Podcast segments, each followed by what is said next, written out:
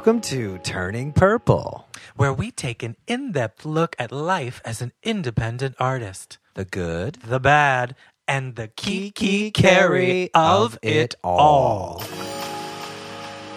Hi, how We're are back. you? We're back. This is number. What number is this? This is numero cinco. This is number five. That's right. So we managed to do this five whole times, four whole times now, and we're on our fifth. You can count. I think that I think yes, I can. Thank you very much. I think that's pretty impressive. Are you? Did you think that we were going to stop doing it after a couple sure. episodes? I mean, I don't know. You never know with this. oh my kind god, of that would, that would be like, oh, we're going to do this podcast. Ah, screw it. Nobody cares, right? Well, actually, people do care, It's true. and I think we should thank everybody for caring. I I Once think again. we should. Thank you for listening and following us on Twitter and telling us all the great feedback you've given us. We Yeah. really appreciate it. We appreciate it. We appreciate you, and we hope that this is entertaining and informative. We do. Correct. That's what I hope. Is that what you hope? Uh it's more it's more for myself than anyone else, but I hope someone else can get something out of it too. Um, you know, I just like to talk. You do sometimes. Sometimes, sometimes I don't. Sometimes you like to talk. Sometimes you don't. Sometimes I run. Sometimes, Sometimes I I hide. hide. Sometimes, I'm scared, of you. All of those things are true. Yeah. Um, So how is your quar- how are you feeling with this quarantina? Oh, girl. Josephina Quarantinta, how are you? Josefinta Quarantinta is she's she's making it. She's she's I'm still here. I'm still here. Um, I I I'd be lying if I said that it was my favorite thing I've ever done, but I don't think most people are saying that. I saw a thing the other day that said if you're if you're thriving the most or if you're if you're being the most productive than you that you ever have in your life during this quarantine, then congratulations, you're a sociopath. you know what?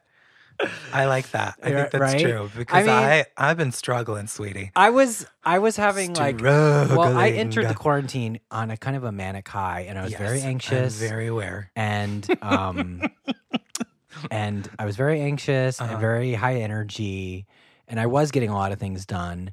And now I think I'm kind of mellowing out a little bit. I've been able to sleep a little bit more than four hours a night, so that's been nice. Well, yeah, that's always good. and um, but you know, I'm still, you know, mania and depression, cycling mania and depression are something you just have to kind of roll through and roll with the punches. Well, honey, that's going to be what we're going to be discussing today. Is cray cray cray cray when you when you feeling a little cray cray, when you're feeling a little cray cray, cray cray in, in the your hey hey. So yeah, cray cray in, In the the hey hey.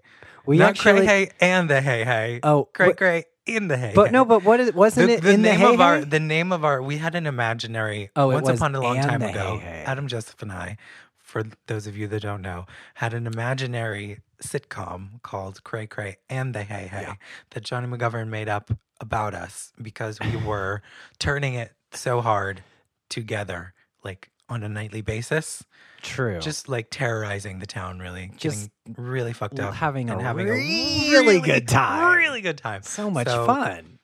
the so they he, the sitcom was entitled Cray Cray and the Hey Hey. and I was hey hey. Yeah, And I Erica was, was cray cray cray. but today we're going to be talking about Cray Cray in the Hey Hey. But before we jump in, I also want to note Ooh. that we are attempting for the first time to visually record our- ourselves. I got a little To bit. visually yeah. record ourselves. I got a little bit flustered earlier because She got a little bit flustered. well, I'm the one that had to set up the equipment. there was a then move it. miscommunication. I had listeners. I had intended for us to film this like as a usual thing. I thought this was just gonna like be like what we did from now on because I've been getting in drag to do our little promos. Mhm. You know, so I figured why not just tape the whole thing if I'm already gonna be in drag from the promo. She just wants to show off how beautiful she is. How beautiful she is. Well, I didn't. I yes, I'm, I'm enthusiastic Yes, about it. I do. I do. I'm enthusiastic about this part of the process. Not enthusiastic enough to put on a bottom half of my outfit, though. Right. She said, I only want to show you 50% of my beauty. Okay. Only fifty percent. Fifty percent. I own fifty-one percent of this beauty, and I'm not giving the rest away for free. Very You true. like that one? I do. That was good. That was a good one. was a good that one. was very gay. I Thank like it you. a lot. So we're trying something new, Yeah. And uh, I guess we could tape it every week. We're I trying it on Thank You Zoom because We're trying it on Zoom because we wanted to be because we thought it would be interesting for us to be like across from one another. we are in the same room. Just We in in case the you're same wondering. room. I'll. I'll. Ooh, Oh see? my God, we're in We're the same room. I feel so close, to you to right now. Okay, and I'm back. and I'm back. So But we Yeah. just we realized that we didn't have a television studio in our apartment yeah, just a few moments ago, and we were So going to do it in the in the great room. yeah, but, this, But we have very we loud, neighbors. neighbors. They're very And their loud. children are home from school playing ba- basketball, and they're having cookouts and lots of loud music and babies crying. Yeah, so, so we we, needed figured to we would come just back to do my it bedroom. Don't you guys like my in bedspread? here. I'm trying to figure out whether what it's gonna look like if I look at you, if I should look at the camera or not. No, we talked about this. Yeah, but- not looking at the camera. Are, is it gonna look like it's like drag race. You don't at look other? at the camera. When you do look at the camera, it's But does it look like you're pull that drag that screen over because I feel like it looks like you're looking away from me. Yep, Yeah. it does. Oh, now see, I'm looking away from you. that's we what went I'm through saying. this the other day. It How looks is it? like you're looking away it- from me. but if you if we were looking at each other, If we're looking at the camera, then it looks like we're looking at each other. See? But so so we're not gonna look at each other. Actually, I mean, I can look at you in the in the. It's so funny. I'm you're literally right next to me, but I'm looking at you through the computer instead. Uh huh. If you angle your vision a little bit to more towards your left, then it will look like you're looking at. Now me. I'm really not looking at you. Yeah, but, now it looks like you're looking For the me. viewers at home, maybe that makes them feel a little bit more comfortable. I think it. Yeah, All right. I think that. lo- I think that looks good. I didn't want to look at you anyway. Well, I can see you. I can see you a little bit in your computer, so I can see you. well, you can and you also can see, see me. me. in your phone Yeah, I if can you're see you gonna in look my s- phone as into well. your phone. Okay. Okay, so now So that we've got all that that, we figured that out, we figured it out. We've got that all out of the way. Um, what are we? We're talking Cray about cray the hay Yeah, cray cray. Let's talk hay. about mental illness. Let's talk about mental illness because Let's talk about mental illness, illness, baby. baby. Let's, talk, about, mental illness and both of us. Okay. let's talk about you, and, me, and me. because we both struggle with mental illness. yes, we do. Um, and I think it's. I hate that it's I mean, who still doesn't? so. That's my anybody question. who doesn't. I feel like struggle everyone with struggles mental with illness. mental illness. I feel like most people do. I don't know about you, Erica, but my life is perfect and I never have any problems. Can you Um, imagine? I can't imagine. Um, Life is just so easy. Sometimes it's too easy, could you imagine ever feeling like that? right? I I I don't I couldn't. know. I don't. I don't. I hope I people think- don't feel like that. I don't think they, they I do. mean, but I don't. If you don't, nuts. if you don't know, we've just told you. We both struggle with mental illness. You so got I problems. think that the first place, the, a good place, a thoughtful place to start this discussion would be like, what's your diagnosis? Do you have a diagnosis, Well- and what is it? okay, you you go first. I'll go first. I am clinically depressed. I have a clinical depression diagnosis. I'm not currently medicated. I also think it would be good to say neither of us, like as a, uh, like I don't know, like a parental warning. Neither of us are currently. Both of us are struggling with mental illness. Neither of us are currently medicated. I don't think either of us are advocating. I think it's a very personal choice. I don't think we're advocating necessarily We're not guess what advocating we- anything because we're we not not advocating anything. psychologists. We are not psychologists. We are talking about our own experiences. I don't want anybody like, don't go out and stop taking your medication. If you got med- Erica if you, Tor if you told co- if me. you was prescribed something that to make you not Consult your physician. consult your physician. I'm not advocating this lifestyle. This is just what works with for us Yeah. currently, and we're What to try and get into works for Yeah, us. works the air, quotes. air quote works. if you were us. watching this on YouTube, which you can, Yeah. you would see my air quotes. you would see my air quotes. But so, yeah, yeah. so I have a clinical you depression ever- diagnosis. I was medicated. self-diagnosis, No. or were, have you ever seen a shrink before? This is, I mean, I guess I could just start with my whole story if you want me to start from the very beginning. But like, I first like, what's your? Do you have a diagnosis? Well, I've never been to a psychologist Psychiatrist or a psychiatrist or even a therapist? or a therapist. The only time. I saw a therapist was when my parents got divorced when I was like 12 or whatever. Um, I've never seen a therapist or anything like that's what I just said. I've never Uh-huh. seen anybody about um, my head problems. But um, my sister is a psychologist. Mm. And um, so I've talked to her about it before, and she told me that. Oh, actually, I mean, I've investigated it on my own as well, Uh-huh. and um, I have figured out that I might get this wrong. Honestly, I should. I meant to look this up earlier, but there's a type of bipolar manic depression that cy- Mhm. cycles like not it cycles it can cycle at a slower rate where like well basically what happens You're not from- rapid cycling. no no no no i'm not rapid cycling and i'm not I, i'm not bipolar i i'm more manic depressed depressive Well, manic depression is a symptom or symptoms of bipolar disorder. okay well thank it's you not a separate thing. i don't know all the terminology but basically but you do not have a diagnosis from a clinic from you're no, not i looked it up on webmd Okay. And basically, Your symptoms what happens to me what? is I have manic episodes for uh, it could be anywhere from a day to a month. And these episodes include what? Mania, not not being able to s- not not being able to stay asleep, uh, feeling like you have tons of energy, um, feeling like uh, you're on drugs, basically, like like um, and getting very emotional, getting very worked up very easily, having a short temper, Mhm. um, uh, you know, that type of stuff, Uh-huh. mania stuff. And then I get depressed. Usually, usually this happens to me once a year. I get go manic once a year, and then I get depressed once a year. Um, and it's been happening for the past these- six, seven, oh, eight years at this point, and it almost happens like clockwork. Like I can I can feel it coming on, but it, it always happens in the same months Mhm. and um, usually it lasts between two and four weeks. Um, and then in between, it I feel normal, whatever I would say my normal was Okay. before this started happening. Hmm, okay. Yeah. So my well my um I'm just depressed. Like it's a pretty much constant malaise is the only way that I can like really describe it. Things are difficult most days.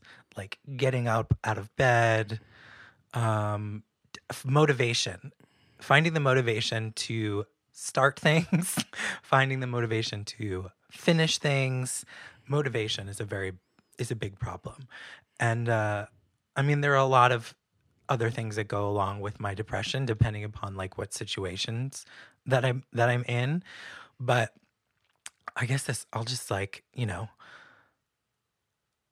the um like where do where do we even begin? Like do I take it all the way back to like where I think this all comes from? I don't know. Like I my my what it what it is, what I've noticed, I guess I'll start here. In my this new phase of like trying to process like past traumas and kind of put together a new way of being um, minus drugs and alcohol and uh, trying to be more mindful of you know of my mentals of my depression and trying to be more careful about triggers. It's kind of taken me back and um, made me analyze a lot of you know the rest of my life through a different lens of like this is what's was what was going on. And what i've realized is that i've been for pretty much my entire life um, riddled with anxiety uh, social anxiety and just general anxiety about everything. And also like so that has gone on along hand in hand with my depression. Is like a very very deep and overwhelming sense of anxiety. And i guess i've been thinking about like where does that come from? You know like where does something like that come from? And i think that for me um it started this is all very I, i'm going to try to get into some of my family history. It's very convoluted so i'll give you like an abridged version but it all start, it started with a secret as a lot of anxieties often do Sitting on a secret? it's sitting on a secret it started with a secret and what was that secret adam joseph that you were. that secret was me i was the Oh, secret Whoa, wow. Now we're going to get into the family I was history. the secret girl. I was the secret, and it was very much. I Mm-hmm. um, am a bastard child. I guess that's like not PC, but I'm the product of uh, a relationship where my my parents were never married. Mhm. And your And dad was married My to dad, another person when dad- you were born. When I was born, yes, and Right. both, and so I had two separate families. My mother had her family on one side of town, and my father had his family on the other side of town. And uh, Two would go- Christmases? Yes, up until a point. My mother, my mother moved away when I was young, when I was like seven. But for a, of the up until that point, Mm-hmm. I was splitting my time between the two houses. Mm-hmm. So I would be visiting uh, my mother for a lots of the day, and then going to live with this my father's family and like sleeping there. That's where all my stuff was, and that's where I lived after the age of like three. So pretty much as far back as I can remember, I lived with my father and not with my mother. But also, as far back as I can remember, it was I was forbade from speaking of the arrangement in public. I was not allowed to tell anyone By who? by my father. Okay. My father, fr I, from as far back as I can remember, uh, he just told me that I could not, that this was not to be spoken of. I was supposed to pretend like his family was my family and my mother, and my his wife was my mother. Oh, wow. So in front of people and like f- for, Right. for my teachers, Let's not talk for my it. teachers, Yeah. f- for my friends. I didn't really have a lot of friends, and I think that's probably why because I wasn't able to be truthful about Uh-huh. who I was or my life with anyone. So I think that's probably uh, in, in thinking back on it. I mean, like that's definitely where all that shit started. I was anxious all of the time because my entire life was a secret. Yeah, and you were And like, well, what if they find what if they find out? Then I would be in trouble.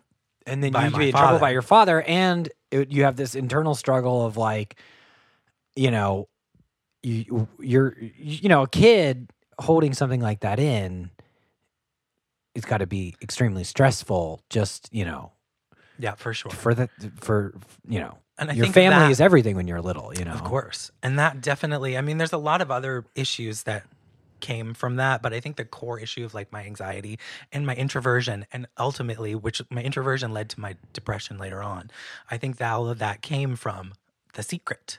Mhm. Like my whole life was a secret. Everything had to be a secret. I couldn't tell anybody what who I actually was. Mhm. And this was not something that I put upon myself. This was something that was put upon me. And it was kept that way until I was old enough to disregard it and n- not have fear of the consequences. Mhm. But it's definitely something that I still carried with me through my adult life. I was uh, a very, because of that secret, I was an intro, I became very introverted because I didn't, I couldn't have friends. There were other reasons. Uh, my father was old. he was pretty much older than most people's grandparents at the time. So it was like he was completely out of touch with like child rearing and other people's styles of parenting. So he couldn't interact with other parents. They were scared of him. Like he was just kind of a scary old man. Um, they didn't want to. So, and he wouldn't allow me to be friends with someone unless he could interact with their parents. But even when they tried, most people didn't want to interact. Like I had one friend who they met, but it was always really awkward because he um, just disagreed with the way that everyone else raised their children, and she thought that like it just was impossible for me to have friends from for that respect. So I became very introverted, and um, like that stayed with me throughout my childhood and throughout like high school. I managed. I made a few close friends during high school, one of which, oh, a few of which I still have to this day but um that was i think that's probably that was like the base of where my baseline depression anxiety introversion i think that's where it all originated. But i got so when i got to um but i didn't know this about myself you know through high school. And when i but when i got to college uh my father was also extremely strict. And like you know uh not so much physically abusive, but mentally abusive, like emotionally abusive. And so when I got to I, uh, getting out of that town, like getting to college was me getting basically like get, me getting away from all of that. And it was very important to me to get away from that. But when I got away You didn't want to just hang out and stay? It No. sounds amazing. It sounds great, right? But so when I got when I got to college, I had I went from a very restricted environment, like extreme ex- restricted to the extreme. My father was extremely um, controlling and uh, hands on. Like I remember, he used to come. He used to come spy on me in school to make sure that I was, so that I would think that he was always watching. He made sure that, like, he used to. I remember when I was in third grade, he used to come. There was like these. There were these windows In third in grade? third grade. What are you going to be there were doing in these third windows. grade? There were the, he was nuts. There were these windows in school, in the classroom. Do you know those like old those old wooden doors with the windows in the middle? Mhm. We had those, and he would come, and I would once in a while just see his head pop up, and I'd get home, and he'd be like, "Don't you? I'm always watching." Always watching you. That is creepy. Yeah, super creepy. He was he was he was nuts. But that's a much longer story. Anyway, so I got to college and I went pretty much buck wild immediately. Um in every way possible. Started drinking. I mean, I had already I had done some drinking in high school like I think most people do. It. I tried drugs in high school. I think like I've been drinking. I've been I've drinking. been I've been drinking. Um, like most people do, but I went, you know, buck wild Mm-hmm. in college, and I started doing drag, and I started all that stuff. That stuff started. I hadn't started. No, freshman year, that wasn't drag wasn't hadn't started yet. I started that sophomore year, but I was kind of dressing up, and I was going out and really partying, partying really hard, pushing it to the limit, breaking all the rules. Meanwhile, I got through high school uh, with a B average, but was underplaced. The reason, and so I was like, I, I got straight A pluses in English. and I was- Underplaced. I was in under what? un- in every way possible. I In was in the lowest. Yeah, I was in the lowest of everything that you could possibly be. Right. So Mm-hmm. basically, like just below special, less just above special ed, were the placement that I was. It saved my grade point average, Oh wow. but I didn't learn anything. Uh huh. So I had no, I was completely unprepared for college. And I got into a program that wasn't just But an arts, but it wasn't, it wasn't just an arts conservatory. It was a conservatory within an actual university Oh, you had to take academic classes. I had to take college? actual See, classes. I didn't do that. in college. I, and I was completely and utterly unprepared. Uh huh. Um, and I I, tried did not take- know how to. I I, tried- didn't know. I didn't know how to write a term paper. I I tried to take a philosophy class in college, and I lasted about two weeks, and then I had to drop it because I was like, "What is going on?" It's terrifying. I was, and it terrified me. I managed to get most of our academics were like four dancers, blah blah blah, four dancers, blah blah blah, four dancers, and we had them in the dance building. So that was like a conservatory. But you had to t- pick other classes to take, Hmm. and uh, I had no idea what I was doing. I was completely overwhelmed, way out of my depth. I didn't even know how to begin to write a term paper. No clue. So I managed to fumble through the first, but the first time, like, um, Oh, your when this came around for, plug in your phone. oh, I guess I got to plug in my phone. Here, I have a plug. We'll try and plug in my phone. Whilst still speaking on this subject, door link, um, not long enough. we can do it. Where was I? You're failing out of school. I was not failing out of school. I wasn't failing out of school. Um, You didn't know how to write a I paper. I didn't know how to write a paper. So, I just and didn't I'd never want to write a experienced that kind of. So That's there was why all I of went this. to music co- school. I remember not being able to handle the pressure. It got to me, it quickly spiraled out of control where I was, fell into a very deep depression. I was anxious all of the time. Um, and I didn't know how to handle it. I had no tools to process any of these feelings. And to add on top of that, I had this, I was petrified of failing out of school and having to go home. Mm, well, And so I just caught in this loop of this like fro- of frozen between my anxiety and my fear and actually doing something and also not being having the skills to do what I needed to do. so, what did you do? You went to the club. I went to the club. I did go to the club and I was doing drinking a lot and I started doing hard drugs, um, which I'd never experienced before, um, including MDMA.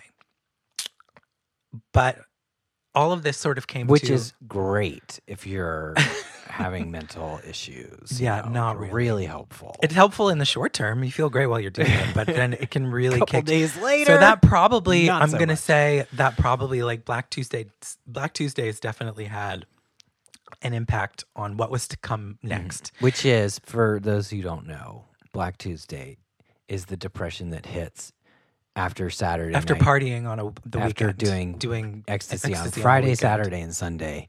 Then you feel like you want to kill yourself on Tuesday. Yeah, pretty much. Uh, th- things I things I did not know.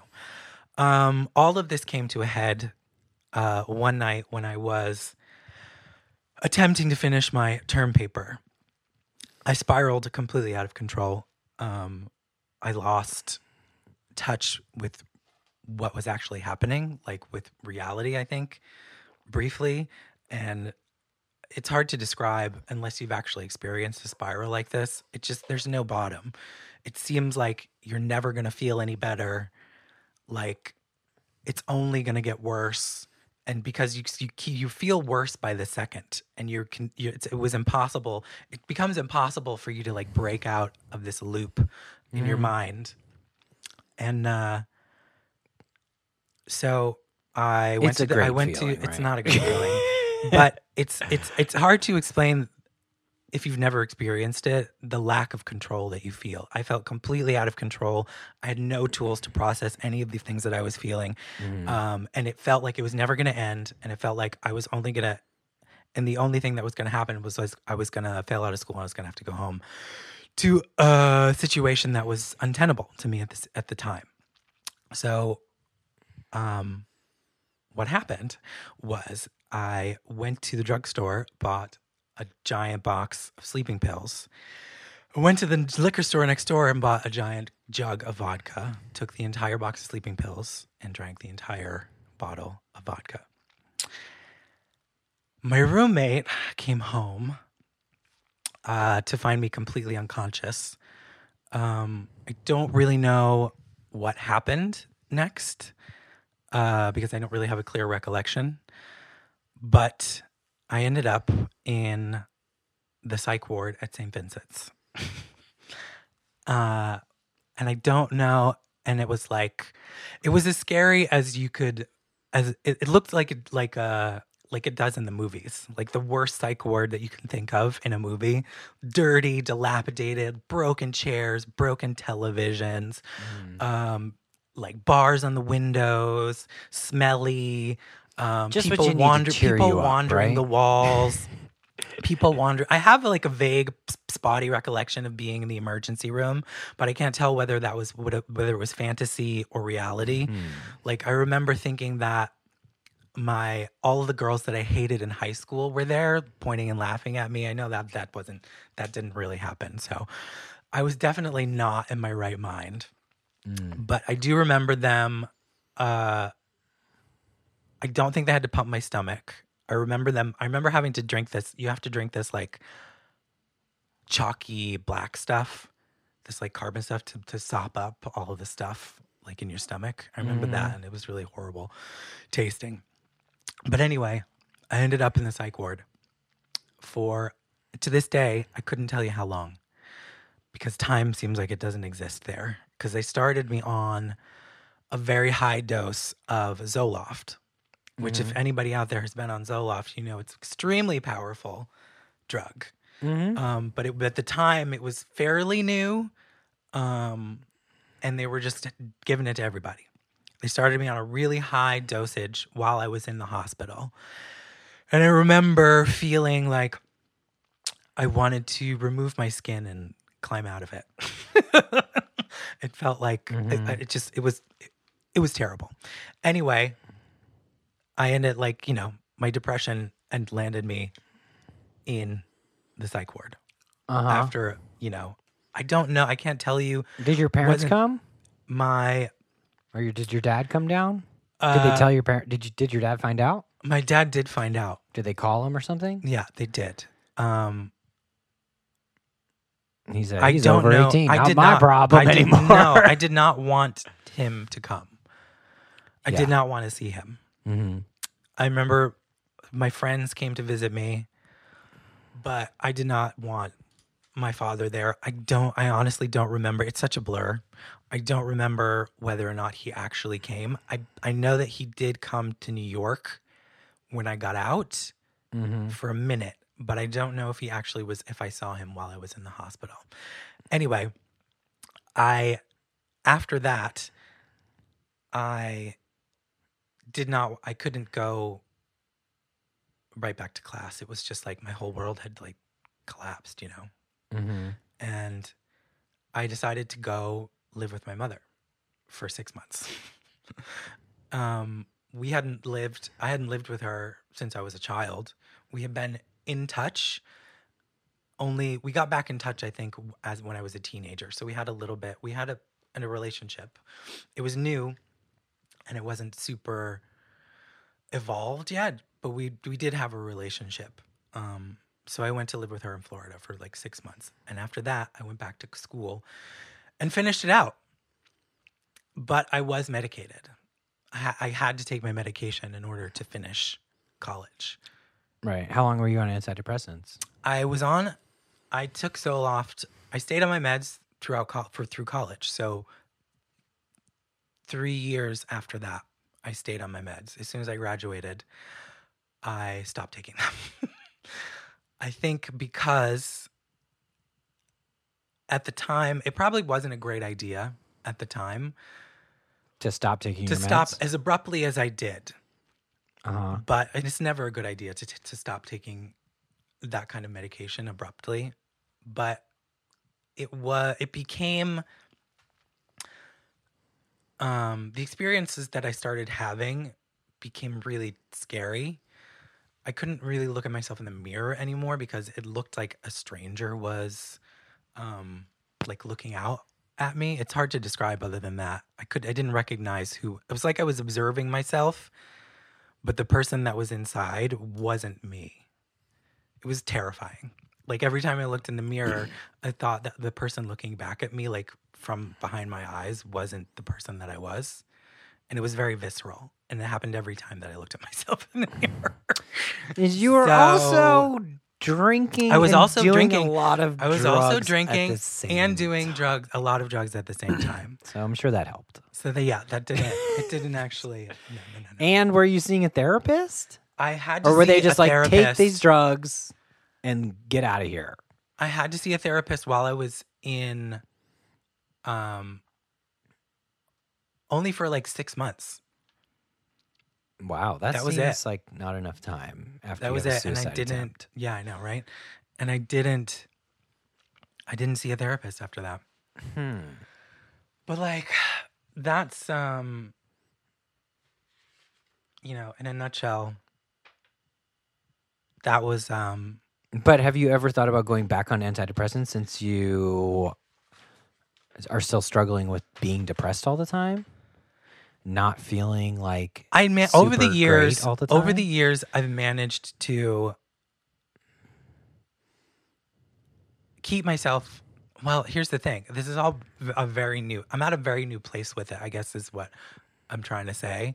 So I don't know. Maybe in the future, now that I don't do hard drugs and I Mm-hmm. don't drink that much anymore, I think it might be an uh something that I might re-examine. Yeah. but who knows? or maybe and you know maybe you were But I- just on at the- at the- too much or the wrong kind. There's all different kinds. There are all different kinds, you know.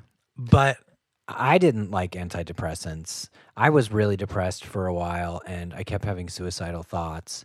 And this was actually the mania had come into play before, but mania is weird because I didn't even realize that I was manic.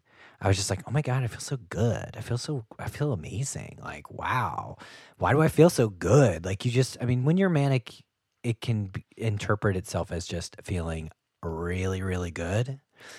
Like it's the best day of your life, but then it, it keeps happening and you're like, why do I have so much energy? I'm not even hungry. I don't have to, you know, I do anything I want, blah, blah, blah. So I had those episodes for uh, probably a couple years where I didn't realize what was happening. And I, it, would be for like a week or whatever. And I'd just be like, oh, I just feel really good, whatever.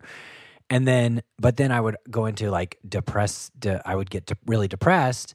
And then that would hit me. And I obviously knew something was wrong because usually I'm pretty, you know, middle of the road. I'm not like a, you know, downer, depressing person. Uh, So, like, I'm, I was like, what's going on? Why do I feel like shit all the time? You know, and why am I so tired? Why do I feel like I can't get out of bed? And, you know, I don't want to do anything and I don't want to talk to anybody. And, you know, so so I talked to my mom, who's a doctor, and um, Oh, yeah, my sister, and they just they.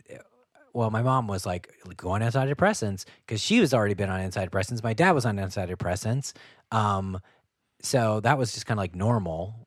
Um, and my brother like had a suicide attempt when he was just finishing high school, first year, first of college. I'm not sure, but it was like when around the time he was 18, and he had to go into a facility for a few days, and um, you know, take away his shoelaces and all that.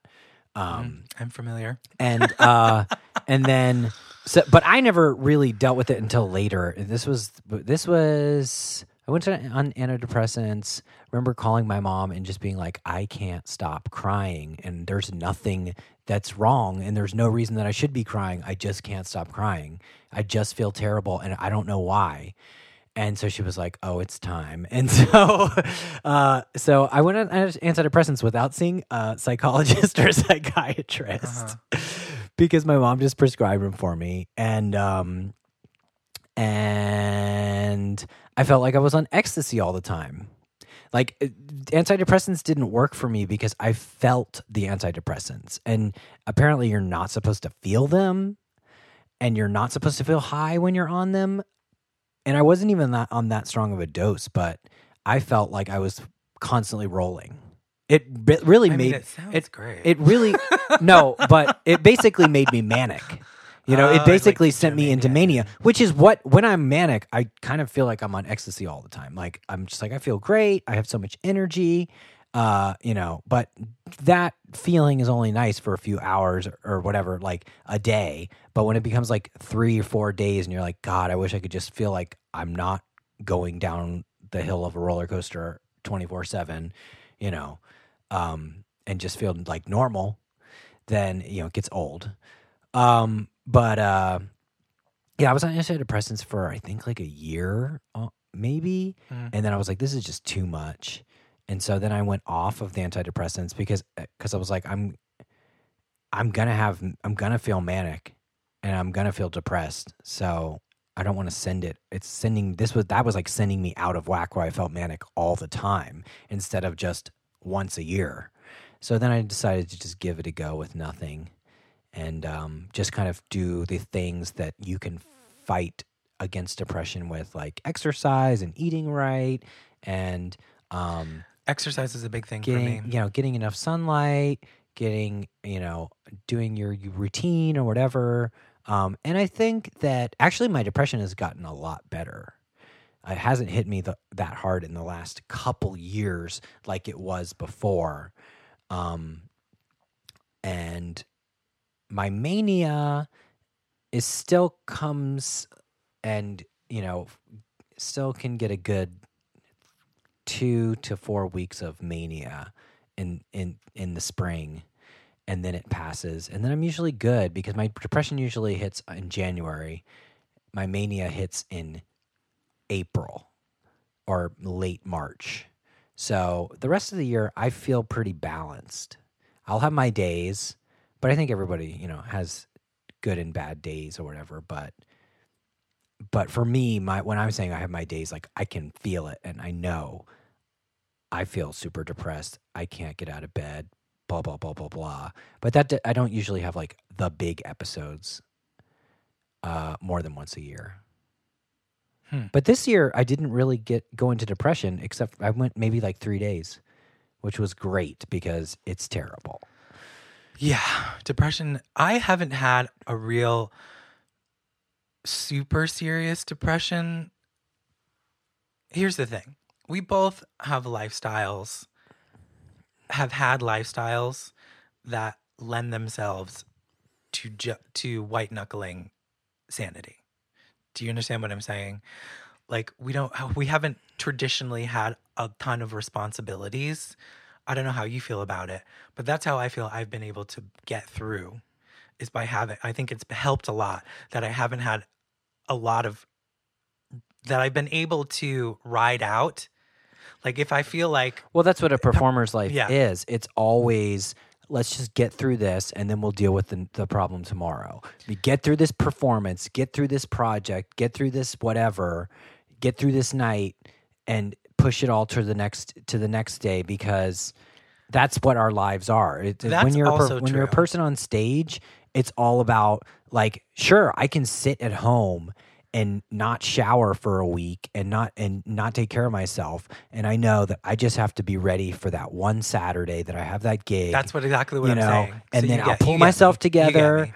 I'll pull myself together, There was and then down- after that, I could just let it all go. Exactly. You know, and that's and what I'm so saying. It's like that's there's why a, there's yeah. a lot of down. There's enough downtime so that um, downtime is the dangerous part well, about there's it. enough. There's enough time for me to if to ride out the episodes that I would have, and just save it all up for something that I really needed Yeah, to do, like yeah. you were just saying. right? So I think that the lifestyles that we have had have definitely lent themselves Yeah. to being able to deal with Mhm. our our respective Yeah. mental struggles. Yeah, I just I only got Um, into like a healthy more so than like if we had had to, Yeah. to get up and go to freaking work every day. right. Maybe yeah. entire If I had to perform every day, eh, you know, I probably maybe I would be on medication because I wouldn't be able to. Yeah, I wouldn't be able to just. Sometimes you, I just have to blow off a day and just be like, I'm just not going to do anything, you know. But I mean, it, I don't understand how people can get up, go to work, be around people, five days a week, and try have to be happy and normal and everything like that all the time. I mean, I feel like that would just I just don't even I can't imagine. I can't imagine. it's terrible. Um It's horrible. and um I mean maybe I can't imagine because I haven't had to do that for a long time. I've been doing it for the past three years, but- and I can tell you, it's not good. but um you know it, i mean i did i did work regular jobs when i was younger and stuff and um but that uh, but i didn't have any type of mental struggle when i was younger. I didn't really I don't feel like i really started feeling depression or anxiety or mania until my late 20s um right? Yeah 26 27 i had a big 26 27 is that all there is? What am i doing with my life? You know and i was depressed and it was weird because i had had a lot of i had had a lot of things go right in my early 20s Uh-huh. and then it just started kind of like but is that it? Like what else is what am i supposed to be doing? You know like is it going to get any better? Is it going to get worse? Like i don't know. It's weird and you know i didn't really i feel like i i just didn't know what was happening and how to control anything and uh I guess. Yeah. Yeah. I'm like, I'm curious how, you know, how, I guess we could sort of talk about how this has affected. well careers. yes. what i want And, what, I, what i want what i want to talk about is how like- this what this has to do with being an independent artist you know because we could talk about how crazy we are all day well, for me, like, it's impact, like, how has it impacted my artistic endeavors? right And I'd have to say, it's never positive. It's never been positive. It's never had a positive influence on anything that I've tried to do. It was my anxiety, um, severe anxiety, uh, physically manifested, um, is the reason that I had to stop dancing. I couldn't physically make, I couldn't make myself go to auditions. And when I did, uh, the, when I did actually manage to like get myself up to go, I, I would leave before they even started. I did it probably like 10 times. I did that. Um, I would get there, warm up. Uh, it looked like it would, people were like assembling, about to start, and I just fucking book it. Um, it was I couldn't. I felt like I was gonna puke, like I was gonna pass out, like I was gonna die. Hmm. Um, so that, you know, that was negative for sure. Yeah. I I never it was weird because I never felt anxiety until the first year that I went to college and I was you know, completely out of my comfort zone, didn't know anybody in a totally different city and I was, you know, uh, so comfortable at the at my high school because I'd been there for so many years and you know, it was from 4th grade to 12th grade. Um I had tons of friends um and then all of a sudden I was like just this person, you know, like, and it was very, I don't know. I remember I didn't really even know what to call it at the time, but it was just this, it was anxiety and it was just feeling uncomfortable, just being in a room with people and just feeling nervous and, and, um, very self conscious. I was very, very self conscious and very shy when I was younger. And I always used that used to be my excuse for just being kind of awkward and and I was like, I'm shy, I don't know. And then I would get on stage, they'd be like, Bitch, you're not shy. And I'd be Mhm. like, Well, when I'm on stage it's different, but when I'm just interacting in real life, I am shy, but I don't really consider myself shy anymore, but I was. Um I was a very shy child. I was shy. I was. That's the thing. It, what was weird was I wasn't shy in high school, but when I went to college, I became shy, and then that kind of stuck with me all through college and and through even like my early in New York when I moved there, because I had this anxiety of like being self conscious and not feeling comfortable in my own skin.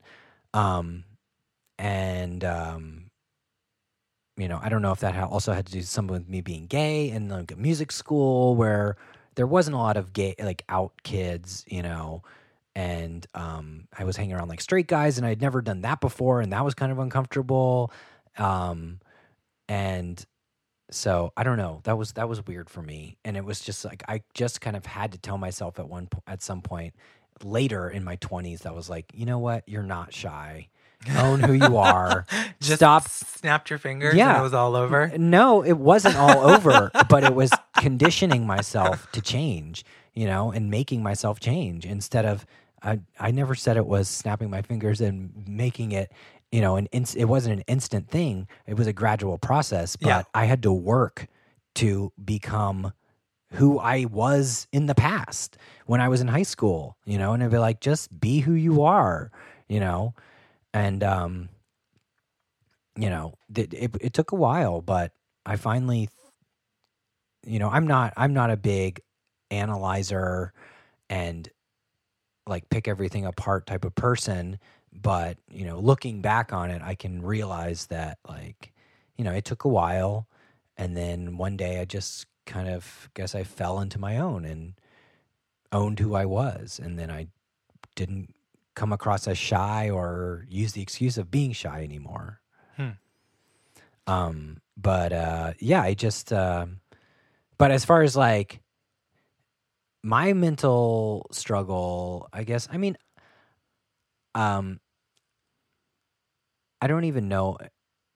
I don't. I don't. I don't know if it's a struggle. Well, how do you feel like it affects does it, affects your work? Well, mania Negative affects, mania, me- uh, affects like, my in a positive way, work in though. a super positive way because when you're manic, you can get tons of stuff done. It sounds wonderful. Yeah. I know that it isn't necessarily, but it Um, sound, I would like sometimes I feel like I would give my left tit yeah. to experience.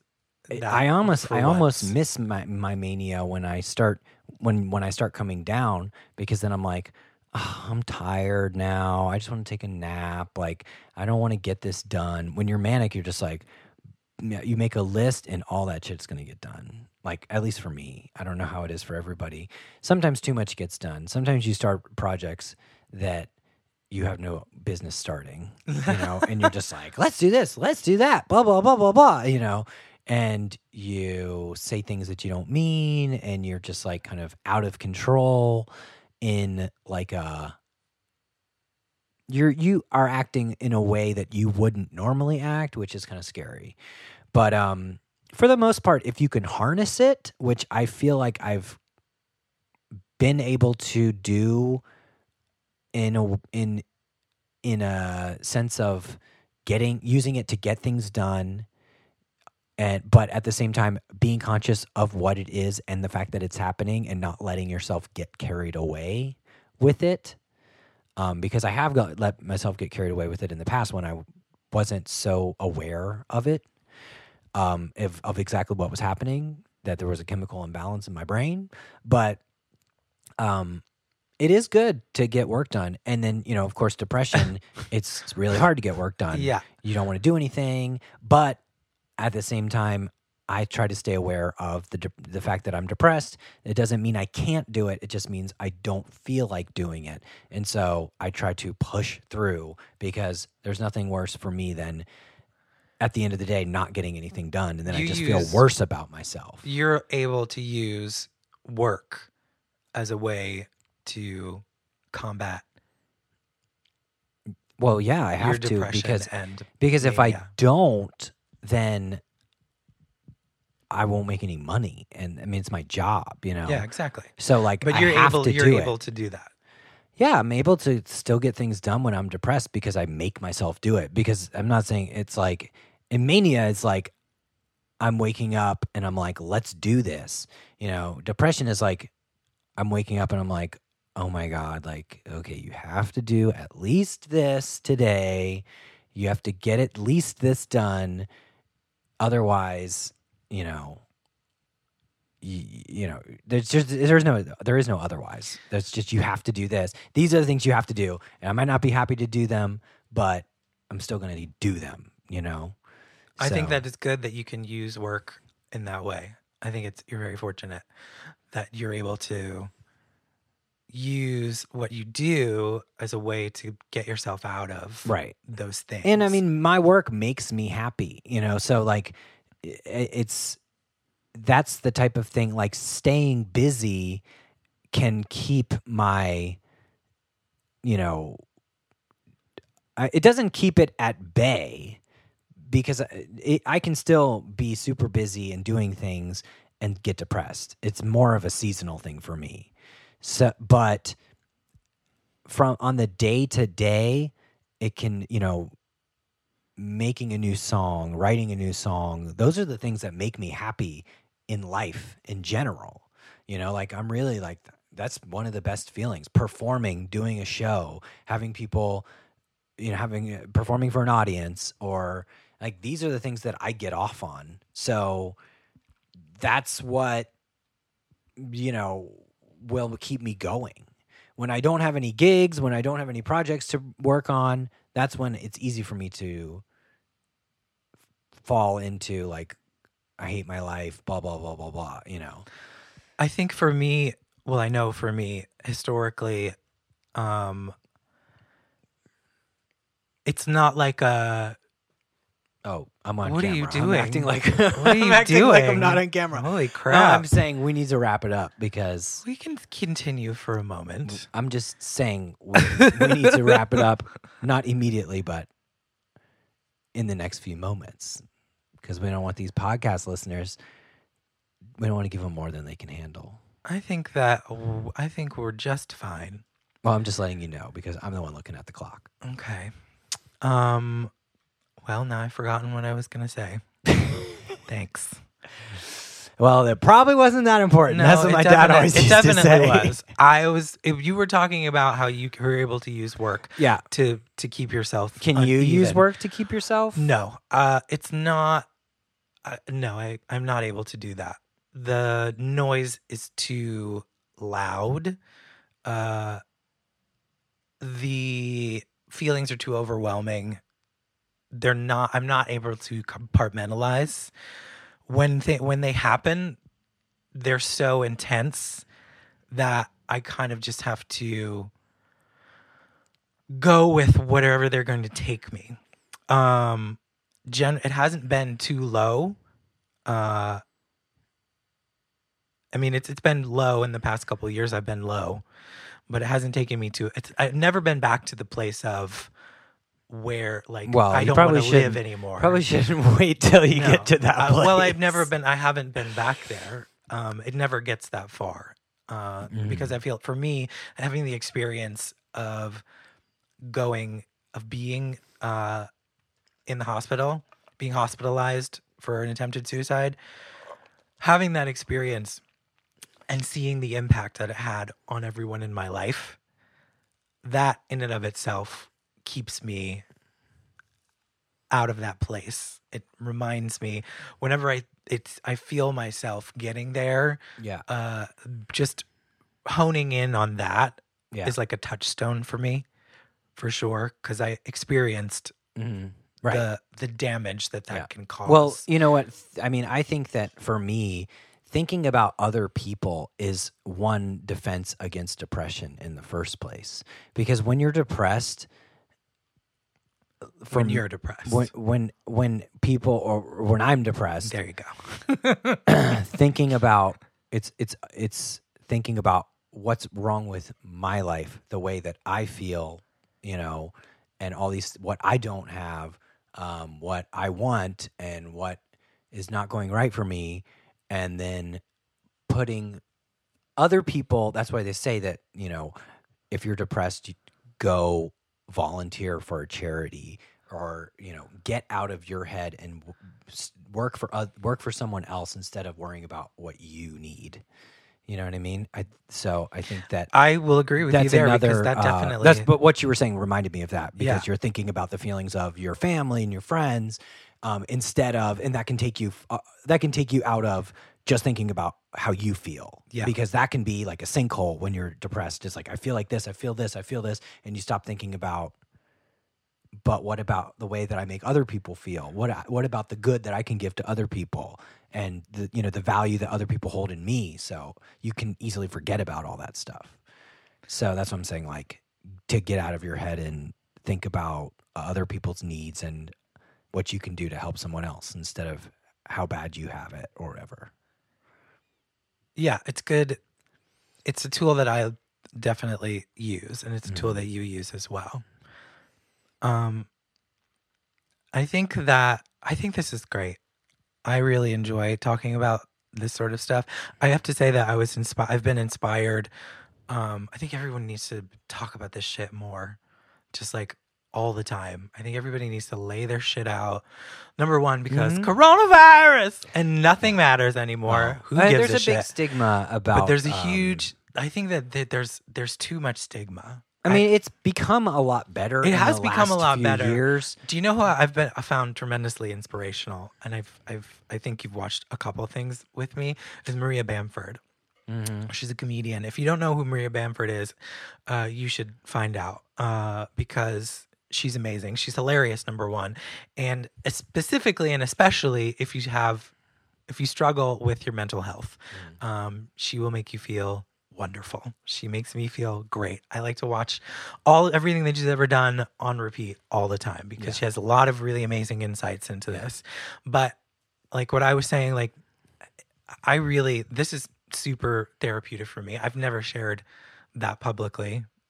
I mean you knew that already but i've never shared that with. I haven't shared that with ev- like everybody. My close friends know about that, Right. but it's not something that I've shared. But you know, like why not? It's not something that I need to be ashamed of, and I think it's makes me who it makes me who I am today. It's made me it made me a lot stronger. That's for sure. Yeah. Um, and it had it impacts every aspect of. I think it impacts you know the way that I view the world for sure. Like I've been to that dark place, Sure. And uh, and I know that it is possible for you to get out of it. So Yeah. if you're struggling out there, you are not alone. You're not alone. You are not alone. And, uh, we um, are right there with you. Yeah, there's something about artists where, you know, depression, mental struggles, it's very common. I like to say mentals. That's what Maria Bamford Um, says. So I've been saying it. Mentals. My mentals. You know, at this I, I and I've thought about this and I don't know if this is like coming out of left field, but there's something about I mean, artists are here to emote feelings, you know, make people feel things, let their feelings out, express themselves. So, um, I think that artists are known to no known to be associated with mental mentals, but um, I feel like it's probably like more everyone is dealing with that type of stuff, but the artists are the ones that are putting it out there and people become aware of it because it's our job to be emotional and be good art makes you feel, right? Right. And as an artist, your job is to make other people feel something. In order to make someone else feel something, you, you have, to, feel, it yourself. yourself. And in, especially as a performer, you have to feel things very deeply, Yeah. much more deeply than in an exaggerated fashion. Yeah. I mean, you have to feel things in exaggerated fashion in order to be a good performer, I think, which makes, Mm-hmm. I think performers are prone to being more empathic. Mm-hmm. Um, and empathy, having an overabundance of empathy opens you up to all kinds of things. Mm-hmm. I think that's pro- that's what you're trying to say, right? Um, yeah, I'm just saying that like everyone. Well, I think that I know, but I think that everyone deals with these type of thoughts and struggles. Yeah, for but sure. it's more you can see it in the artists because well, they're putting it out there. we're putting it out there. you know, other people are might be feeling this, but they're not. They don't want to talk about it. A lot of people don't have a platform to talk about it, or they have these regular jobs that don't allow them to stop and think and like be be like okay this is what's going on with me because every day is like keep going gotta keep it up be happy you know and uh so you know artists are fortunate enough to have a different type of It's schedule. their job to reflect as Yeah. well. You have to be Yeah. very, you have to be reflective to be a good, you know. right and performer and we have we have a different you know it's it's it's a lot about how do you feel today how what is your you know how does you because your mood is always going to affect your work too so we're always thinking about like how does this make me feel or what do i want to express you know so it's i think that the mental uh, you know sure we have hap- we have happiness we have joy but we also have depression we also have all this other stuff and um it's just we're not hiding it you know we're we're putting it out there For sure. so i think that's that's um i guess that's where they always get this the the uh, crazy artists you know Yeah, like- crazy artists. Cray cray hey hey. I think that I would like, I don't know how you feel about this. I think that I would like to make this like a touch in on this subject like every single time. I know for me that I need like it's been very helpful to be accountable to something. I struggle with being proactive about my mental health. Mhm. I struggle with it. I know that I need to be more proactive about doing things daily to maintain Yeah. a certain level of of, of stuff. you gotta be hard on yourself Well, I just know that I need to do I need to have I need to be more mindful Mhm. and I need to practice daily. I need to find things daily that and check in with myself yeah on how that I'm doing and I don't do that enough. I know that I don't. Mhm. So, like, what do you think about making this like a checking, like a little checking in moment on every podcast, a mental check in? We could. I mean, that's kind of like what we're doing with what have you done for you lately. Well, that's more. I feel like that's that can be part of that. I think because that's that's like literally doing. You know, this is what I need. I need to do this week. But also, I think that we can have I think we need to have a, take a moment You know, for have a um, like a a specifically check in with our mentals and with Mhm. everybody else's mentals. And I'd like to be able to, you know, look back on something and say, have something concrete maybe to work on. I think uh, I know that I need to do that, and I think maybe being responsible to this podcast has helped me in other ways. So, uh, why not do it this way too? Give myself something. I don't. I don't have anything today, but next time. well, I sent you that thing. Did you ever look at that? I did not ever look at it. So that that can be my thing for next time. Next for next time. Erica was feeling anxious. this is four weeks ago when we started the for quarantine. next time. Erica was feeling anxious. I was feeling anxious. I talked to my sister, and she signed us up. She signed us both up for an online, um, th- basically like a therapy f- online, and it's it sends you a thing every day of like exercises you can do to make yourself feel less anxious or less depressed. It sends me something or- every day. yeah, if you would ever go and sign up for it. Oh, okay. Well, I'm going to. It that has will be my meditation. that will be it has thing for this meditation week. practices. It has lots of stuff, and like that's why I was like, um, if you're having issues and you feel crazy, then maybe you should do this thing that I tried to help you out with. Well, part of this my struggles uh, include extreme procrastination. yeah, uh, that has to do a lot to do with my anxiety as well. Yeah. So I get very anxious about trying new things. But now that I've said that, I've said as it I like to say, to now that I've said it to all of the children. Yeah. As I like um, to say, I'm going to get her done. get her done. I'm going to get her done. Yeah. Are you? I am. No, I've just said that Okay, I am. okay. And then at the end, at the, at the end of She's gonna get her No, done, But folks. from now on, uh, f- Yeah. in as a, a segment of what have you done for you lately, we can do. we could call it "Get Her Done." Mm, I don't know. That's I don't know about that. I don't know about that. That's triggering for me. But um, we're we're gonna figure out what it, something fun to call it. What Okay. about like yeah, checking in? But we're gonna do it because why why the hell not, right? Why not? I think that this is a very this subject is. If you can't talk about If your you can't craziness, talk about your craziness, how in the hell are you you gonna gonna talk about talk somebody about else's somebody craziness? else's craziness? That's yeah. That's what we'll call it.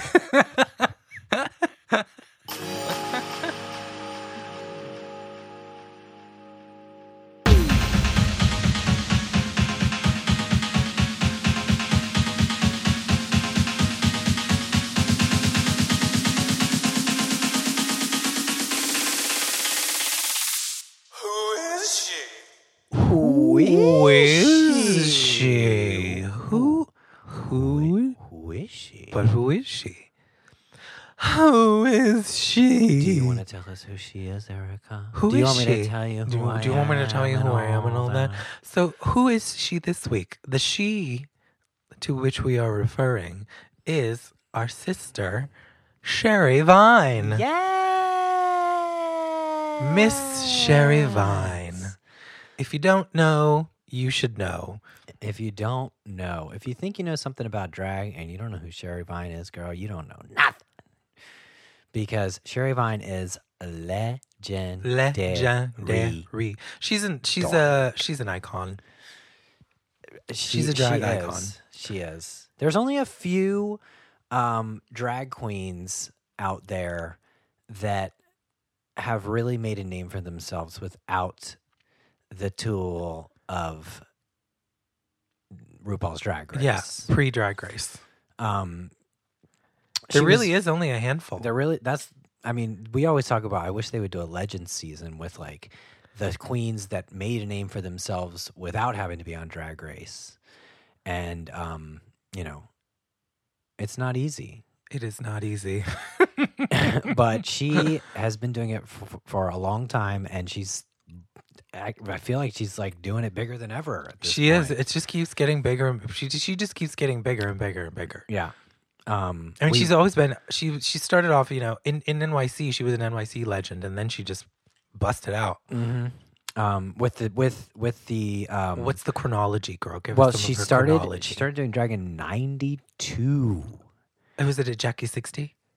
Um, well, no, she started doing drag in L.A. Oh, she started doing drag in L.A. and then she moved to New York, and um, but yeah, she she used to um, we were just watching uh a documentary called Drag Time, Uh huh. um, which Oh, is at, which it. is on YouTube. Yeah, but they were they were talking about Bar d'O, and they had Joey Arias and Raven O, but she was also a part of that. She used to perform with them at Bar d'O, and um, I'm not sure what year that documentary was from, but it was sometime in the mid '90s. But it's actually on YouTube if you guys want to watch it. It's called Drag Time. The whole movie's on YouTube to watch. Um, but it was originally done from for HBO.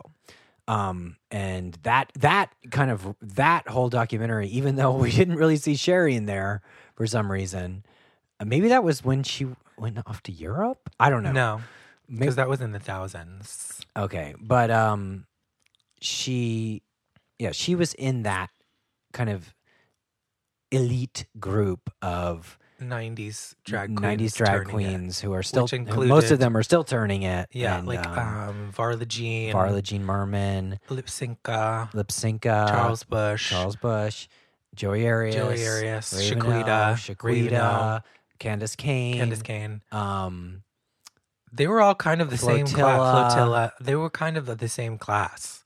yeah, And uh and Sherry has gone on to do many, many wonderful, wonderful things. Yeah. Like f- uh, for me, the, my first experience with Sherry, um, we did a show. I was in her show. She had just come back from. When, when did when did Theater Couture start? You have a little her little sheet there. When did she do Theater Couture? that's not on my sheet. That's not on your sheet, girl. Anyway, she um she did uh in New York she did a troupe that was like dra- that did uh plays um and it was called Theater to Couture, I believe. And uh she was doing that for a while and then she went to she went to Europe. Um yeah, and she started moved doing to Berlin. she moved to Berlin and started doing shows there. Um, and the show that she, one of the shows that she did while she was in Berlin, she brought it back when she moved back, and I did that show with her. It was called Totally Funked Up. Um, and it was me. It was uh, myself, Sherry Vine, and Peppermint Aha. of Drag Race fame. Um, we were her backup gals. Um, so that was the first time that I like did like uh we got pretty close. We hung out. Um, we did that whole show together. I fell deeply in love. She's a wonderful, wonderful person, and an amazing performer. Um, a kiki girl. a total kiki. Yeah. I I started I got to know Sherry. I met her doing um Opaline because they there was this party area one zero zero zero nine. Um, yes, and we spoke every about it the last episode. I right, believe. yeah, every Friday they it was this night, and they would always have a live band and live performances um, with different. It was kind of a just a revolving lineup of different New York City artists that would come and sing and perform with the band and I performed with them several times and Sherry was Sherry like always she was like the hostess or she was she just doing it every once it seemed like she was always there but um it was for Micah's night. Whenever there was a live band, Sherry was there. right. She was she was pretty much always there doing a number. And um and so that's how I got to know her. And um and then she was we we, we just saw her show at uh the rock here in Phoenix. Um she did a What one had- woman show called. Hollywood and Vine. Well, what she and ultimately became very famous for Right, are sh- parodies. Right. She was telling us she was she was saying at the show that she was the first drag queen with a viral parody video on YouTube, hmm which is crazy to think about because like how many queens have followed in her footsteps. But she was the first that you know a real viral like we're talking millions and millions and millions of views um, with her Lady Gaga parody of "Shit My Pants," "Bad Romance," "Shit My Shit Pants," My Pants.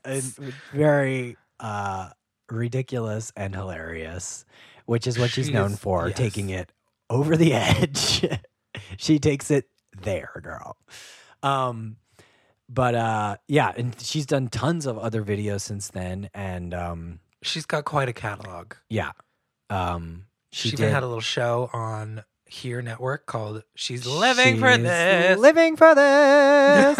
yeah, it's on Hulu, right? It's on. I think it's still on Hulu right now. I think it's on Hulu right now. It. Yeah. But yeah, that was a while ago too, when nobody else was getting, no other queens were getting shows like that. Mm-hmm. I mean, she's, a, she's hustler. tra- she's a hustler. She's a trailblazer. She is. Um, she's a legend. She is a legend. She's an She's- she's an icon. She is the moment. she is the moment. She is Miss Sherry Vine. But what was what was I gonna say? No, I've forgotten. It was something. You got all this stuff. Tell the children something about girl. um, well, uh, she recently moved to Los Angeles, Yes. and um, and uh, she is known for doing a lot of stuff with Jackie Beat, who's another legendary drag queen. Um, and uh, they do the Golden Girls live, Which is fucking uh, hilarious. hilarious. They re- they basically do Golden Girls episodes by the script, reenact, um, and I've I, I've been to see them a couple times, and it's amazing. Um, but They're gonna be doing this, some of that stuff online too, right? well, they they released a they did a quarantine Golden Girls in quarantine, um, which was Ha. original hilarious. original text that they kind of wrote in the style of Golden Girls, and Alaska's in it, and Jackie Beat is um, Dorothy, and um, Sherry plays Blanche Devereaux, and um, yeah, it's just it's a lot of fun. Um, but but with her moving to L.A. Um, and she moved to LA basically right after we moved to Phoenix Mhm. and and we met up here in Phoenix. We started doing we we started we met this drag queen um, Pandora Destranger, and she knew Sherry from back in the day, and um, we started working with Pandora doing this um, show called Dirty Disney, and um, I Oh, di- dirty Disney parodies. which is basically D- Disney songs, Disney classics from all the all of your favorite cartoon Disney cartoons done with very filthy parodies. Filthy, filthy, Um, gross. and I even did I even did drag, and uh, which is crazy for me because I'm not usually a drag performer, but I threw on some pumps and a wig, and uh, we went on a little tour, and Sherry was uh, joined the cast for that tour and came to Phoenix and we performed with her and then we did it in Tucson then we did it in LA and it was just like it was so great because I'd never really the only time I'd ever really worked with with Sherry before that was at year 15 years ago in Yeah, at. Opaline.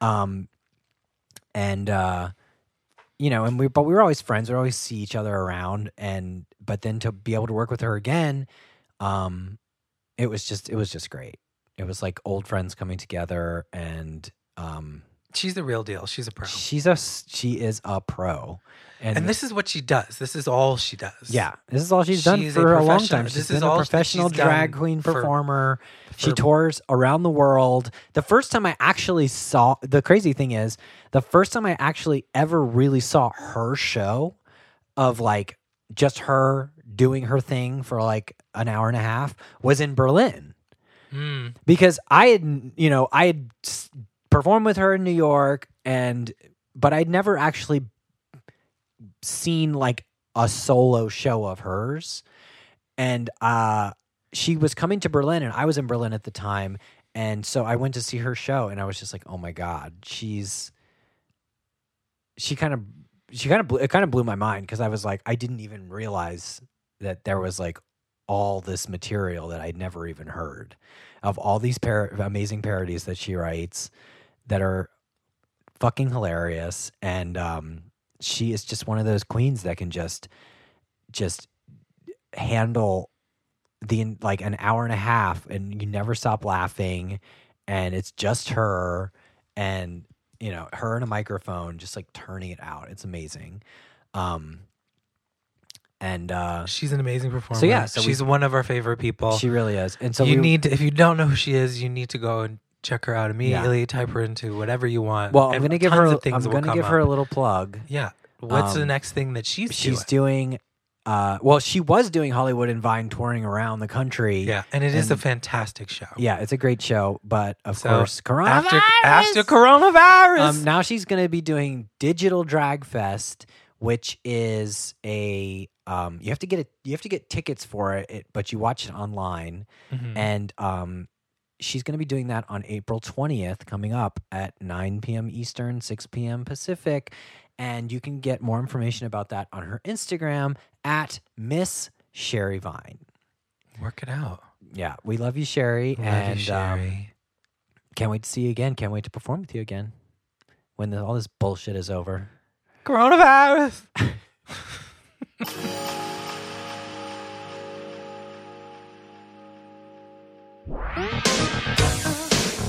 have you done for you lately?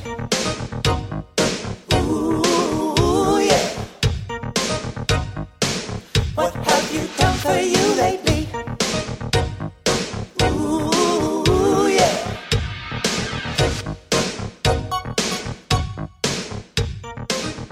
Oh, what have you done for you lately? Dun, dun, dun, dun. Ooh, yeah. Ooh. What have you done We don't have headphones on. for you? We don't have headphones on. I wonder if it was in the same key. Do you have perfect pitch? Uh, I You do don't, not have right? perfect pitch. I have. I can have You relative, have relative pitch, pitch. if I really think about it. But you know, if we're in the wrong key, you know what? You guys, you get what you pay for. um, we did not check. Wouldn't last it be amazing? checked- Wouldn't it be? Wouldn't it be amazing if it was in the same key?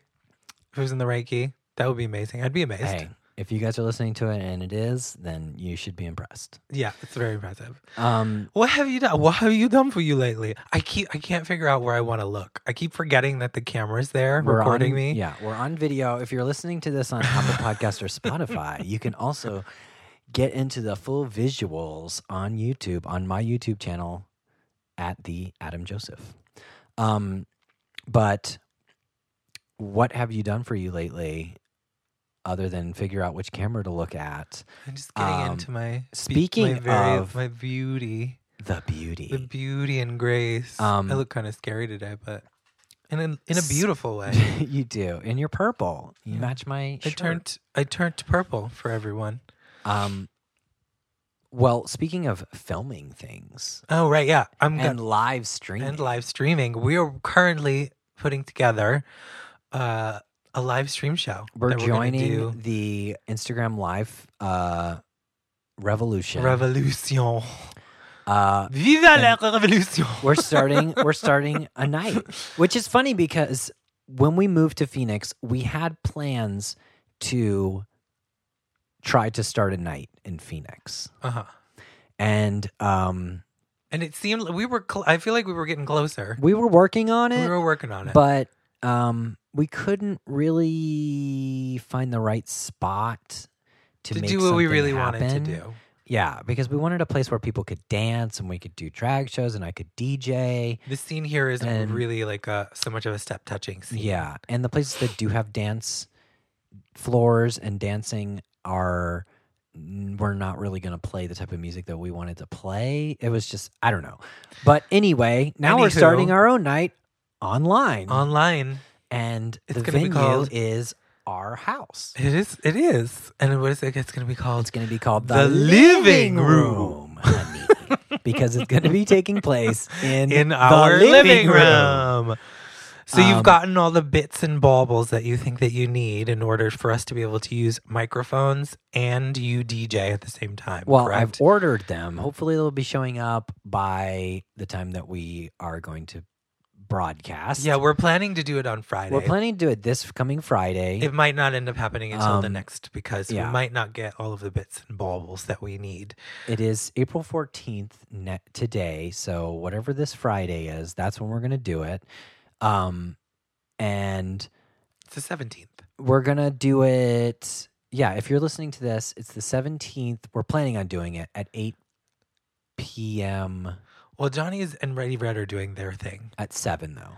Okay, so we're going to start ours at 8. We're going to start ours at 8 Pacific. Oh, God. I hate doing these time zones in my head. 8 Pacific. Three hours later Which is- in New York. 11 p.m. in New York and Mhm. at Eastern Standard Time. 11 p.m. Eastern, 8 p.m. Pacific. 8 p.m. right. Pacific. Um, on my YouTube, um, my Instagram, uh, at Instagram Adam Live. Joseph Music. Um, so I'm no, gonna it's be going to be on. We're doing using my phone. Remember? well. We're gonna use who? who well, whose account are we gonna? my phone. Well, it doesn't matter who's what phone you're on. You can sign into whatever account you want to. Does it? Yeah, Oh, you, you can things. sign. You can sign out of your Instagram and sign into someone else's Instagram. On my, pho- on my It phone? It is possible. Yes, your phone is not solely dedicated to, To one Instagram, Instagram? account. You can have multiple Instagram accounts and go between them if you Oh, want. I don't know. The, uh, that's news to me. just girl. like on just like on Twitter when I when I signed you up for the turning purple. I'm doing Twitter. good. I'm doing good, everyone. Doing great. But we're gonna use my phone. No, you can. We're we're gonna use we're gonna use my Instagram channel okay. Um to to do it and maybe next time we'll do it on your channel who it doesn't really matter um but we just uh wanted to do something you know because we're So- used to getting out and performing and we're not getting the chance to do that No. and we might not be getting the chance to do that for a good long while so And we're only gonna play the stuff that we're gonna play our music and music that we really, really love. Yeah. So eric is going to be turning drag uh, gonna be doing lip sync numbers Lip sync numbers. i'm going to be djing and singing over my dj sets um, and uh, we might do a couple songs to, or a song together or something sure um or something. And so we're getting all the stuff together for that. I had to order about Bits and baubles. 35 different converters to figure out how to plug something into a phone and get audio in the room and be able to hook up microphones and yeah, and all that stuff. So uh, hopefully it'll work cra- out. I think you cracked the code. I hope I hope I did. We haven't gotten that all set up yet. Time will tell. Time will tell. Um, but uh, yeah, the living room coming soon. Um, the living room. giving you something to do on Friday Coming nights because you ain't going nowhere. That's for damn sure. No, no one's going anywhere. I hope but I'm looking forward to that. That's going to be fun. Yeah, I think it will be. Um, and, And I could uh, use a good step touch, even if it's just in my living room. I need a little bit of an exorcism, going a little nuts. wherever you go, there you are. Even if you don't go anywhere, Even if you don't go anywhere. you're not going anywhere. So keep an eye out for that. That'll be super fun. and what so, I'm- so that's what we're we're kind of think doing that for ourselves and for you. Yeah. We're, what have you done for you, and what have you done for others, all in one? All in one. We're doing it for us and for you and for y'all. What have you done For the we. What have we done for y'all lately? That. That. Um, and we f- and we figured out how to film this podcast, which was, you know, It was a little bit of a drama. we, we had to move. Adam we- Joseph was very stressed out. Well, we we had to move the equipment. So I started in the kitchen. We are going to do it in the kitchen. Loud neighbors. Went into your room. We are going to do it in your room. Not enough room. Not enough room, not back into light. the no. Then we went. We are going to do it on the couch in the living room. But then we forgot that we couldn't do it in there because of the noise. because of the noise. That's why we and moved the, in the and first I didn't want place. to put pants on. oh yeah, and didn't wanna put I'm not. tights I'm not putting a skirt on for this. No. Um, did I shave my legs for this? No, No, I did I did not. um, and now we ended up where we normally record it and where I'm most comfortable in my bed. So I like to sit on my bed as we record this podcast because I can't. I'm so gay that I can't sit like a normal person. I have to sit in a chair for long Oh, periods now of I'm just time. gonna- I don't get comfy. I'm gonna lay. I don't- I'm just gonna lounge. You should lounge, Oh, but that you feels got to look great. that way, or else it's not going to look like you're looking Oh at yeah, me. I'm gonna lounge this way. I'm gonna I'm gonna lounge this way. Okay. Oh, look. There you go. Oh, hey, now we're. girl. Oh my god! Hi. Oh my God, hi. Hi. we so weird. We finally got it together. oh my god, hi. Oh, hey, what's How up? We're looking right at each other. Yeah. And this is entertaining to us. I wonder if people are going to be like, "This People is are so like, busted." They're, they're not even gonna watch for this long. It's fine. Um, and so anyway, So but okay. So I'm also working on. what's she doing? She has finally conceptualized all the looks for her video, and she started all the looks. So I guess if you said all total, I probably have finished. I've gotten like a third done. That's a, that's a very generous estimate. Let's just say this: I'm not haven't finished anything, but they're all conceptualized and they're all started. Hey, at least they're they're all you're on the right track. because that's the hardest part for me because I'm not, I don't have like a tr- design, traditional design background. I can't draw. Mm-hmm. I need to have all the materials in front of me and I need to manipulate them on myself. Maybe you should act Over like, and over maybe you should again. act like you're on Drag Race and be like, "You have three hours to complete this look." That you think that would help? terrible. I know. It wouldn't. I didn't say it was going to sound like a great thing, but you might get it done really fast. Uh, no, I probably just like get really frustrated and stop altogether. Um, just being real. So we're not going to try that, but I have started them all. I have started them all, and I know what I'm doing, which is really, which is huge for me. Once I know, because sometimes I'll start something without knowing what I'm doing because it usually takes me a while to know to get like specifically know what I'm doing. Um, but now I know exactly what I want to do, and I can just move to, um, you know, to make it happen. Make it happen. And I've Gonna also ordered a it- gimbal so that we can shoot the videos. Come on, Gimbal. Because I have a fancy phone for some reason. I don't because it's the only one they had at the store. Uh, when I lost my old phone, Mm-hmm. it's the only one they had to replace it, and I needed one immediately. So it's fancy. She got she fancy ma. She got a nice Fancy, Ma. camera. She could do HD, Your and she camera got is good. 250 gigs Yeah. of storage. I So- still have an iPhone 6, and my camera is not so good. But So we're gonna sh- shoot, put this, shove this thing in a gimbal. Uh, I'm gonna shove myself in some outfits, and we're gonna go make some. put on Some some, magic. lipstick and Pull pull my- yourself I'm gonna together Put on some lipstick and pull myself together and get those and get those videos, videos out, for, out The, for the kids. for the children. Got to feed the children, honey. what Um, about you? Well, speaking of music videos, I'm also, uh, well, I already have all this footage, Mm. and uh, from I shot this video in Poland um, for the for the song "Daddy" that I have already released, and uh, we have I had a lyric video made for it, Mm. but I have a music video that I shot for it, but wasn't so happy with the edit that I got back from the director. Mm. So I said, send me the footage and I'm to see what I can do because I've seen some of it. Looks pretty cute. Yeah, there's make- that's why I mean if make something. if there was you nothing really if there was nothing cute, I would just be like, okay, whatever. I don't I don't even care. It's there we're not having a video. But I feel like there is potential for some good stuff to come out of this.